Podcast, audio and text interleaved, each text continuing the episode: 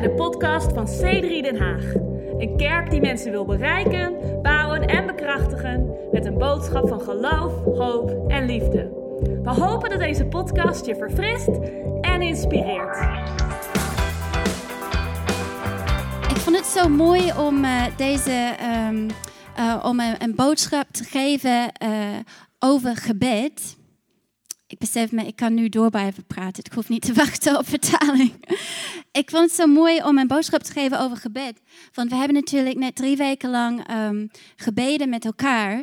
Maar we hebben het met name gehad over de Sabbat. Dat was uh, de titel van onze serie. We hebben gepraat over rust en hoe je rust kunt ervaren in je leven en Gods rust. Maar we hebben eigenlijk niet echt gepraat over gebed. We hebben het gewoon gedaan. Maar ik dacht, hoe mooi is het om er nu aandacht aan te geven ook een beetje in de context van rust. Met het idee dat uh, laat het niet het einde zijn van iets, maar laat het het begin zijn van iets. Laat het niet het einde zijn van het gebed en het vasten, maar laat het het begin zijn van een mooi jaar waarin, waarin we samen God blijven zoeken en blijven bidden. Ik vond het zo mooi wat Pastor Phil zei. Wie begint op zijn knieën, zou eindigen op zijn voeten. Dat is echt gewoon lekker catchy, toch? Maar het, het klopt. Het klopt ook. Wanneer we de tijd nemen om te bidden, dan merken we dat, uh, ja, dat, dat God beweegt in onze wereld. En ik zat na te denken over hoe eigenlijk alles wat, uh, wat we doen in het christelijk leven, alles wat God voor ons heeft, we ontvangen het allemaal in gebed.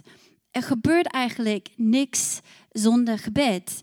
Uh, als je erover nadenkt, je relatie met God begint met een gebed. Ik ga dit heel even, ik heb het opgeschreven. Want ik dacht, dit is te veel om in mijn hoofd te onthouden. We ontvangen vergeving en redding in gebed. is allereerste wat er gebeurt aan het begin van onze reis met God. We beginnen een nieuw geestelijk leven met een simpel gebed. We leren God kennen. We worden bewust van onze zonde. We spreken het uit en we bekeren ons in gebed. We ontvangen vergeving. In gebed krijgen we een ander perspectief van God, van onszelf, van de wereld en de mensen dichtbij ons. We ruilen ons gedachten in voor Gods gedachten. We ontvangen zijn rust, geduld, liefde, vreugde en kracht in gebed. We worden vrijgezet van angsten, jaloezie, onzekerheid, haat, boosheid, teleurstellingen, bitterheid, verdriet in gebed. We aanbidden God, de schepper van het universum, en we komen dicht bij Hem in gebed. We veranderen en we leken steeds meer op Hem in gebed. En ik kan zo doorgaan, maar eigenlijk alle goed, ieder, ja, hoe zeg je dat? Al, ieder goed iets, is het goed Nederlands? ieder goed iets wat je krijgt van God, krijg je dat in gebed. Gebed is zo'n bijzonder ding. Het, het kleinste kind kan bidden en God hem hoort. En de meest geleerde theologen studeren jarenlang en nog steeds kunnen niet helemaal doorgronden hoe gebed in elkaar zit. Gebed hoort ergens bij mens zijn. Er is ieder, ieder beschaving in de wereld heeft, is altijd een vorm van gebed. En uh, gebed is een beetje adem in onze longen. Het is hoe we tot God komen, hoe we hem benaderen, hoe we hem zien, hoe we groeien, hoe we dingen van hem ontvangen. Het gebeurt allemaal in gebed. En toch blijft gebed vaak een moeilijk punt voor veel mensen om te blijven bidden. Gebed kan heel droog voelen soms. Zeker ja, in het begin van je relatie met God, maar eigenlijk iedereen kan perioden of seizoenen meemaken waar het een beetje droog voelt. Waar je denkt, ja, ik bid, maar hoort God mij nou eigenlijk? Misschien zie je geen antwoord niet, weet je wel, het gaat niet zoals wat je had gebeden en je denkt, nou, niet gewerkt of wel? Weet je wel, je weet het niet. God, bent u daar eigenlijk wel? Soms bidden we en het lijkt alsof ons gebeden gewoon van het plafond, zeg maar, niet verder komen dan het plafond. En het blijft een beetje een punt van discipline. Het, maar eigenlijk, ja, ik las laatst een boek over gebed en die zei, stel je voor dat je een huisgenoot hebt die nooit met je praat. Ja, die denkt, dat zou heel gek zijn. En dan als je zegt, waarom praat je nooit met me? Dan zeggen ze, ja, ik vind het niet zo interessant om met jou te praten of zoiets, weet je wel. Maar soms denk ik, ja, hoe moet het nou zijn voor God wanneer zijn kinderen niet bidden? Dat is, dat is een beetje raar eigenlijk, toch? Het, het hoort bij onze relatie met God.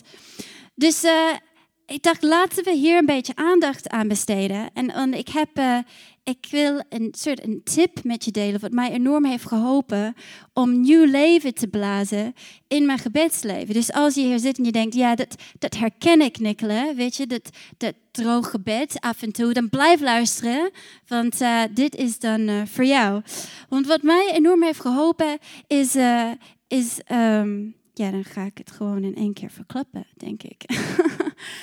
um, heel vaak denken we over uh, Bijbel lezen en gebed als twee losse activiteiten. Weet je, we denken, oké, ik moet nu de Bijbel lezen. We lezen de Bijbel. En dat is al, dat is al een ding, hè? want de Bijbel is eigenlijk 66 boeken en heel verschillende boeken. En soms denk je, ja, waar moet ik, waar moet ik lezen? En gelukkig hebben we nu allemaal leuke apps en zo die ons kunnen helpen om ons weg te vinden in de Bijbel. Maar we lezen de Bijbel en dan denken we, oké, dat heb ik gedaan en nu ga ik bidden. En dan beginnen we te bidden vanuit onze gedachten. En ik weet niet of jij dit ooit hebt meegemaakt, maar soms begin, mijn gebed lijkt een beetje op een soort dagboek, waar ik alles opschrijf wat ik denk.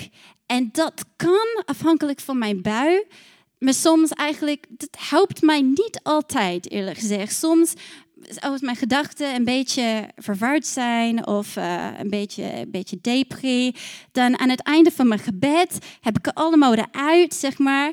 En dan voel ik me nog erger. Herkent iemand dat? Je denkt, ja, ik ben aan het bidden, dit hoort te helpen. Maar nu, als ik er nu echt over nadenk, over de situatie, over gefrustreerd ben, dan ben ik nog gefrustreerd geworden. Of weet je, de denken aan alle problemen, dan ben ik eigenlijk nog meer overweldigd door al mijn problemen. En uh, uh, wat interessant is om te weten, is gebed is een taal die we moeten leren. Net zoals een kind leert een taal vanaf het begin. Weet je, als je klein bent, leer je een paar woorden. En dan leer je nog meer woorden. En je ziet de woordenschat van een kind groeit. En zo is het met gebed. Maar wij leren de taal van gebed door de Bijbel te lezen. Eigenlijk de woorden van de Bijbel, dat leert ons hoe we moeten, lezen, hoe we moeten bidden. Dat zijn de woorden die we kunnen gebruiken. Het gebed, uh, hoe we bidden, gaat hand in hand samen met hoe we God zien. Weet je, als jij God ziet als, uh, uh, als een onpersoonlijke soort kracht, dan ga je niet bidden. Allereerst ga je niet bidden, mijn vader, maar je gaat niet zeggen, ik hou van u, want het is, het is onpersoonlijk. Als je God niet ziet als enorm machtig en krachtig, dan, of als je niet gelooft dat hij betrokken is in wat er gebeurt in de wereld, dan ga je niet bidden om hulp.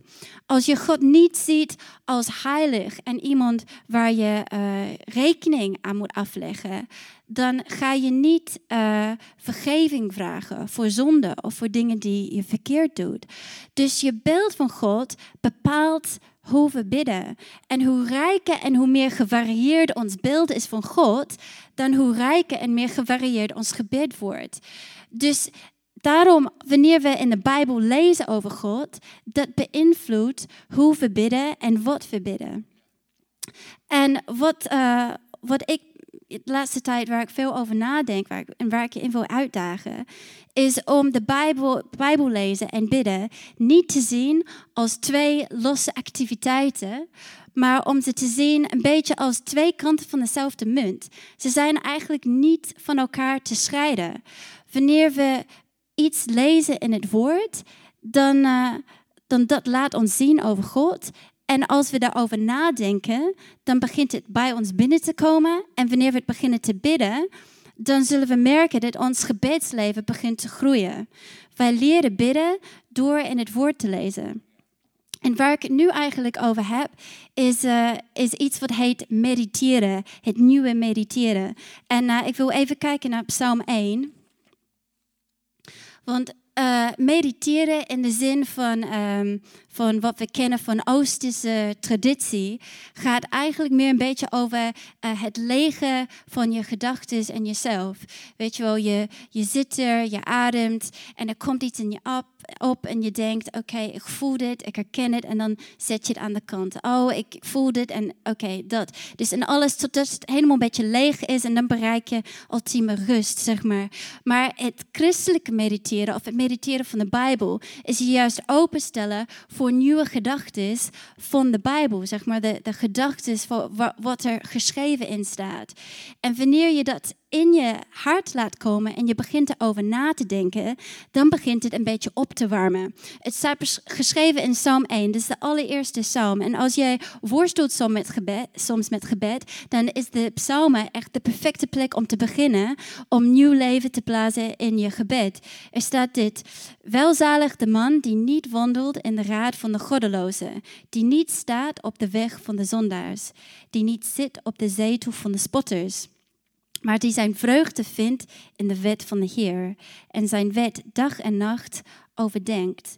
Want hij zal zijn als een boom geplant aan waterbeken, die zijn vrucht geeft op zijn tijd, waarvan het blad niet afvalt. Al wat hij doet, zou goed gelukken. Dus hier zien we zo'n mooi beeld van een vruchtbaar leven, van een leven naast de rivier, waar het gebed niet droog is, maar waar juist leven erin wordt gepompt, zeg maar. Waar uh, een, leven met God dat, dat echt uh, dat fris is en ja, dat leeft gewoon.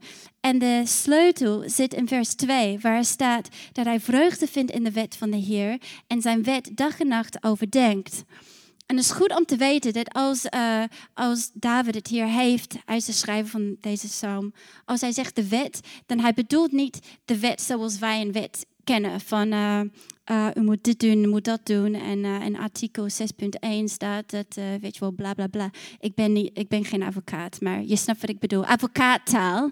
Nee, hij, in de wet, dat waren de eerste vijf boeken van de Bijbel, waar alle verhalen stonden over wat God voor het volk van Israël had gedaan. En inderdaad, er waren een paar wetten erin, maar ook heel veel verhalen waar God zichzelf openbaart aan het volk, aan Israël.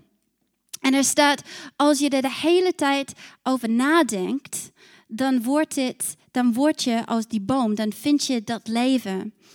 En uh, ik zie het een beetje zoals het woord van God. Het zijn soms als van die, um, die popcornkorreltjes. Wie heeft ooit zelf popcorn uh, zelf gemaakt? Dat deden we vroeger als kind. Dan koop je van die, die zakken, die zijn echt zo plat. En dan uh, stop je in de magnetron. En, uh, en dan aan het einde van de, van de, van de kom liggen er altijd die korreltjes die niet hebben gepopt, oké? En toen ik een kind was, had ik ze ook altijd op. Eh, weet je, dat doe je als kind. Gewoon als ik dacht, oh, popcorn, lekker, lekker. Het ruikt zo heerlijk. Ja, wat is dit? Ook proeven. Hmm, lekker krant. Gewoon weet je, nou, je kunt bijna je tanden opbreken. Het is echt zo hard. En dan, en dan breekt het uit elkaar. En het is gewoon heel korrelig in je mond. En weet je, toen ik 13 was, dacht ik, waarom doe ik dit? En toen stopte ik. En dat heet volwassen worden. je weet dat je een volwassene bent als je niet meer de popcornkorreltjes eet. Maar goed, popcornkorreltjes. Niks aan, toch? Niks aan. Totdat totdat je het in de magnetron stopt. En hetzelfde is met het woord van God. Je leest dit en ik ken je. Jij hebt een druk leven, weet je wel. Voor jou is het een uitdaging. Je moet je best doen om, net zoals mij, we moeten ons best doen om de Bijbel te lezen. Maar je doet het, je leest iets en misschien gaat het erin. Misschien blijft het hangen, misschien gaat het er gelijk uit. En dan denk je, yes, ik heb het gedaan voor de dag. En dan gaan we verder. Maar weet je, dat, dat is goed. Dat heeft nut. Het blijft hangen. Maar het effect is misschien is niet zo heel erg groot. Maar wanneer je een tekst pakt, en dit vind ik zo mooi. Want dit kun je overal doen. Weet je, ik heb drie kinderen, dus ik heb geen leven. Nee, nee, nee. Ik, uh, ik heb een geweldig leven met mijn mooie drie kinderen. Maar mijn tijd is niet echt. Ik kan niet heel goed bepalen over mijn eigen tijd. Weet je wel, ik doe mijn best om hen te laten weten wie de baas is. Ik ben nog steeds aan het werken. Maar goed, um, ik heb niet altijd heel veel tijd om de Bijbel te lezen, maar ik heb altijd tijd om over de Bijbel na te denken. En voor mij een soort een keerpunt kwam, want ik had, uh, voordat ik kinderen had, kon ik zelf tijd maken van nee, ik ga vroeg opstaan of ik ga dit doen of dat doen. En kon ik beter bepalen wanneer ik ging bidden. Maar na kinderen, slaaploze nachten, etc., weet je, mijn ochtendgebedstijd ging er een beetje uit. En ik was enorm aan het worstelen van, hey, hoe vind ik tijd nou om toch dicht bij God te komen, om toch te bidden? En op een gegeven moment uh, ging ik zo'n kleine krijtbord uh, kopen. En ik hing dat uh, op een plek in mijn kamer. Is eigenlijk, ik heb een kast en dan doe ik al mijn make-up en alles. En het wordt altijd een lekker rommel. Maar goed, dan doe ik mijn, mijn krijtbord daar. En dan begon ik een tekst op te schrijven. Iets wat gewoon, wat ik dacht, ja, dit voelt als, als iets wat God nu tegen me zegt. Dit vind ik een interessante tekst. Ik schreef het op. En soms, mijn dagen waren zo druk. De enige moment dat ik had om Bijbel te lezen was mijn kastdeur open om mijn make-up te pakken. En dan zag ik de tekst. Oh ja. En toen dacht ik aan iets wat God had gezegd. Weet je, God heeft je geen geest gegeven van angst, maar van liefde en uh, ik ken het alleen maar in Engels. Hoe gaat het verder? Love, power and sound. Mijn liefde, kracht en, en, en goed verstand. Weet je, uh, wie, uh, als, wie de Heer zoekt, zal hem vinden. Teksten zoals... Um, wat had ik laatst? Ja, wie wacht op de Heer zo is als een... eagle. Oh my gosh, wat is een eagle? Adelaar, weet je wel. je, kent, je kent het waarschijnlijk. En ik las dat en toen kon ik de hele dag erover nadenken. Terwijl ik uh, aan het douchen was of uh, in de tram zat of in de auto of even tussendoor of terwijl ik aan het koken was. Er, is geen, je, er zijn geen beperkingen op jouw gedachtenleven. Weet je wel? Je, gedacht, je kunt altijd eraan denken. En wanneer je erover begint na te denken, over wat er staat in de Bijbel over de woorden, het is alsof je dat magnetron aanzet in je ziel. Hey, wat betekent dat nou? Wat bedoelt God precies? Waarom zou hij dat zeggen? Wat betekent dat voor mij? Wat kan ik hiermee doen? Hoe zou dat eruit zien? Doe ik dit nou eigenlijk wel? En dan opeens hoor je, pap. Dan gaat er iets opeens van je hoofd naar je hart. Je denkt, Wauw, laten we gewoon de tekst nemen als voorbeeld, waar Pastor veel gebruikte. Kunnen we dat op het scherm zetten? Want dat was uh, van Efesies 3, 14. Dan had het over de liefde van God. En opeens denk je, wauw, dat Gods liefde zo, uh, zo breed is. Dat betekent dat hij mij volledig accepteert. Dat betekent dat hij de mensen om mij heen accepteert. Dat betekent dat hij mij niet veroordeelt. Als hij mij niet veroordeelt, dan hoef ik ook niet mezelf te veroordelen. En als ik mezelf niet veroordeel, en als ik mezelf accepteer, dan vind ik dat ik liefde heb om anderen te accepteren. Pop, pop, Weet je, dan gaat opeens het woord van God van droge korreltjes tot heerlijk popcorn, people. popcorn in je ziel en het, de geur is geweldig. En opeens wordt het woord van God leven voor jou.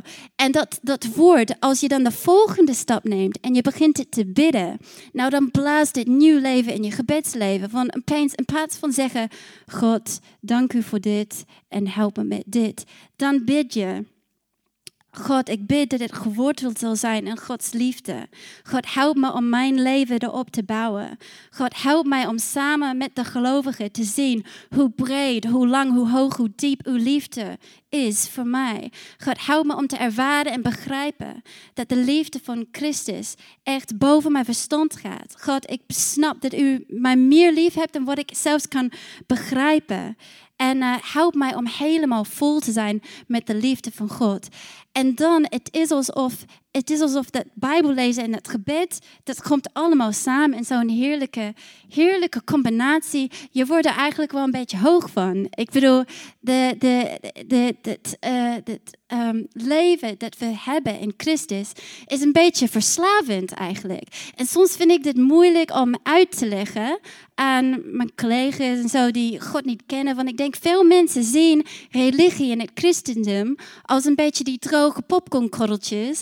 En En ze hebben geen idee dat het eigenlijk om popcorn gaat. Ik bedoel, wie houdt niet van popcorn? Maar het probleem is, ja, je kunt niet echt goed je eigen popcorn delen. Ja, ik probeer nu een beetje popcorn te delen, maar je moet dus gewoon een keertje je eigen popcorn gaan maken in je hart, dat je zelf gaat nadenken over het woord van God. Eigenlijk wil ik je uitdagen in 2020, stop met Bijbel lezen.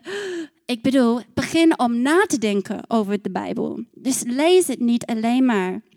Maar laat het echt in je zinken en begin het te bidden. En wanneer we het beginnen te bidden, dan merk je dat er dingen beginnen te veranderen. Ook in je hart en in mensen om je heen. En oh, is het nu al vijf voor? Ongelooflijk. Misschien kan de band uh, even naar voren komen. Het laatste wat ik wil zeggen is uh, dit: uh, wanneer we bidden, dan vindt er een transactie plaats. Dit is hoe het gaat van je hoofd naar je hart. Dit is hoe we het kunnen. We hebben het in de kerk over de rust van God. En ik hoop dat je in de afgelopen weken meer rust hebt ervaren, terwijl we het erover hebben gehad. Maar als je denkt, ja, ik voel het nog steeds niet, dan begin het te bidden. Pak een tekst die gaat over Gods rust. Een tekst die gaat over. Begin met deze tekst. Schrijf het even in je phone op of neem een foto van het scherm. Misschien kunnen we het nog steeds uh, weer opdoen. Ja, ik weet, uh, ik weet hoe alle jongeren werken tegenwoordig. is gewoon, miss, can I take a photo?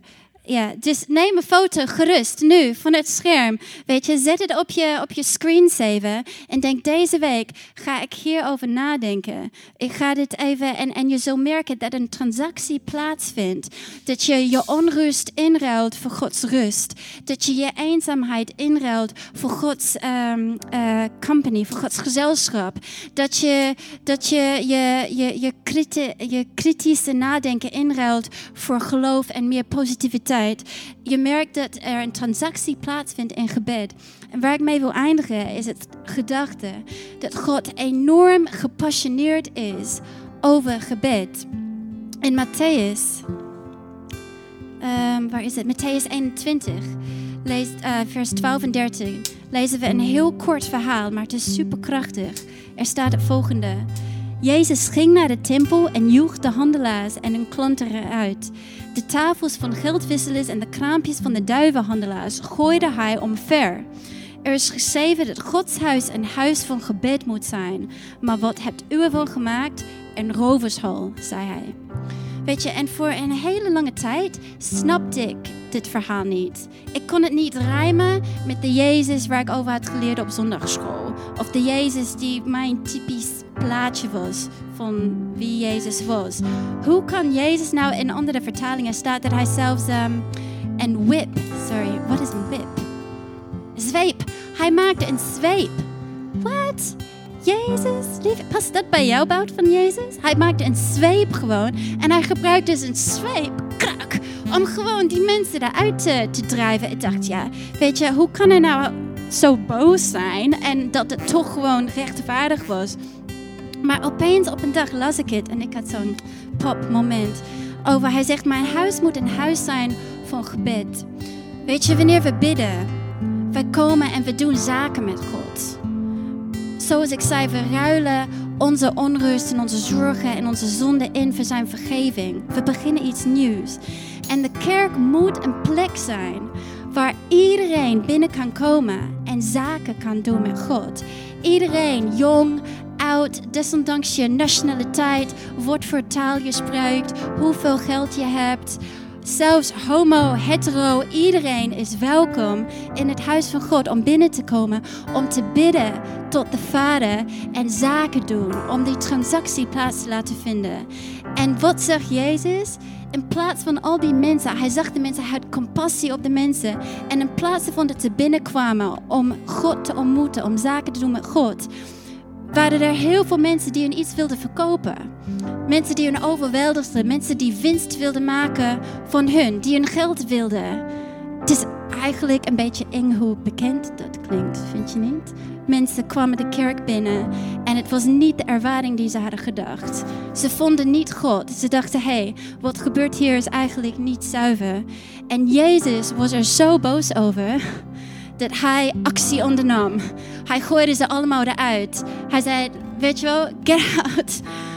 Je gaat geen winst maken over de mensen die binnenkomen om God te zoeken. Je gaat niet staan om dingen te verkopen. Get out, laat ze binnenkomen, zodat ze kunnen bidden. Mijn huis is een huis van gebed. weet je, ik had gewoon het gevoel terwijl ik dit aan het voorbereiden was. Misschien zit jij hier vandaag en misschien heb jij, heb jij wel eens moeite gehad eigenlijk met wat je in de kerk hebt gezien. Dat je dacht, hé, hey, dit is niet hoe het hoort. Dit hoort een huis van gebed te zijn, maar eigenlijk gebeurt er van alles hier. En ik wil, je, ik wil je laten weten, God ziet jou en hij, hij vraagt jou, geef alsjeblieft niet op om de kerk. Hij ziet het ook. Dit is niet hoe de kerk hoort te zijn. Het huis van God hoort een zuiver plek te zijn. Deuren wijd open, waar mensen binnen kunnen komen om te bidden. En hier in C3 Den Haag zijn we echt toegewijd om een plek te maken dat echt een huis is van gebed. Een plek waar we niet in de weg staan. We zijn er niet om je iets te verkopen. We zijn er niet omdat we iets van je willen. We zijn er omdat wij de deuren wijd open willen gooien. Zodat jij kan komen bij God en dat jij kan bidden. Dat jij die transactie kan doen. Dat jij zaken kan doen. Bedankt voor het luisteren naar deze podcast. Wil je er op zondagochtend ook een keer bij zijn? Je bent van harte welkom. Ga voor meer informatie naar c3denhaag.nl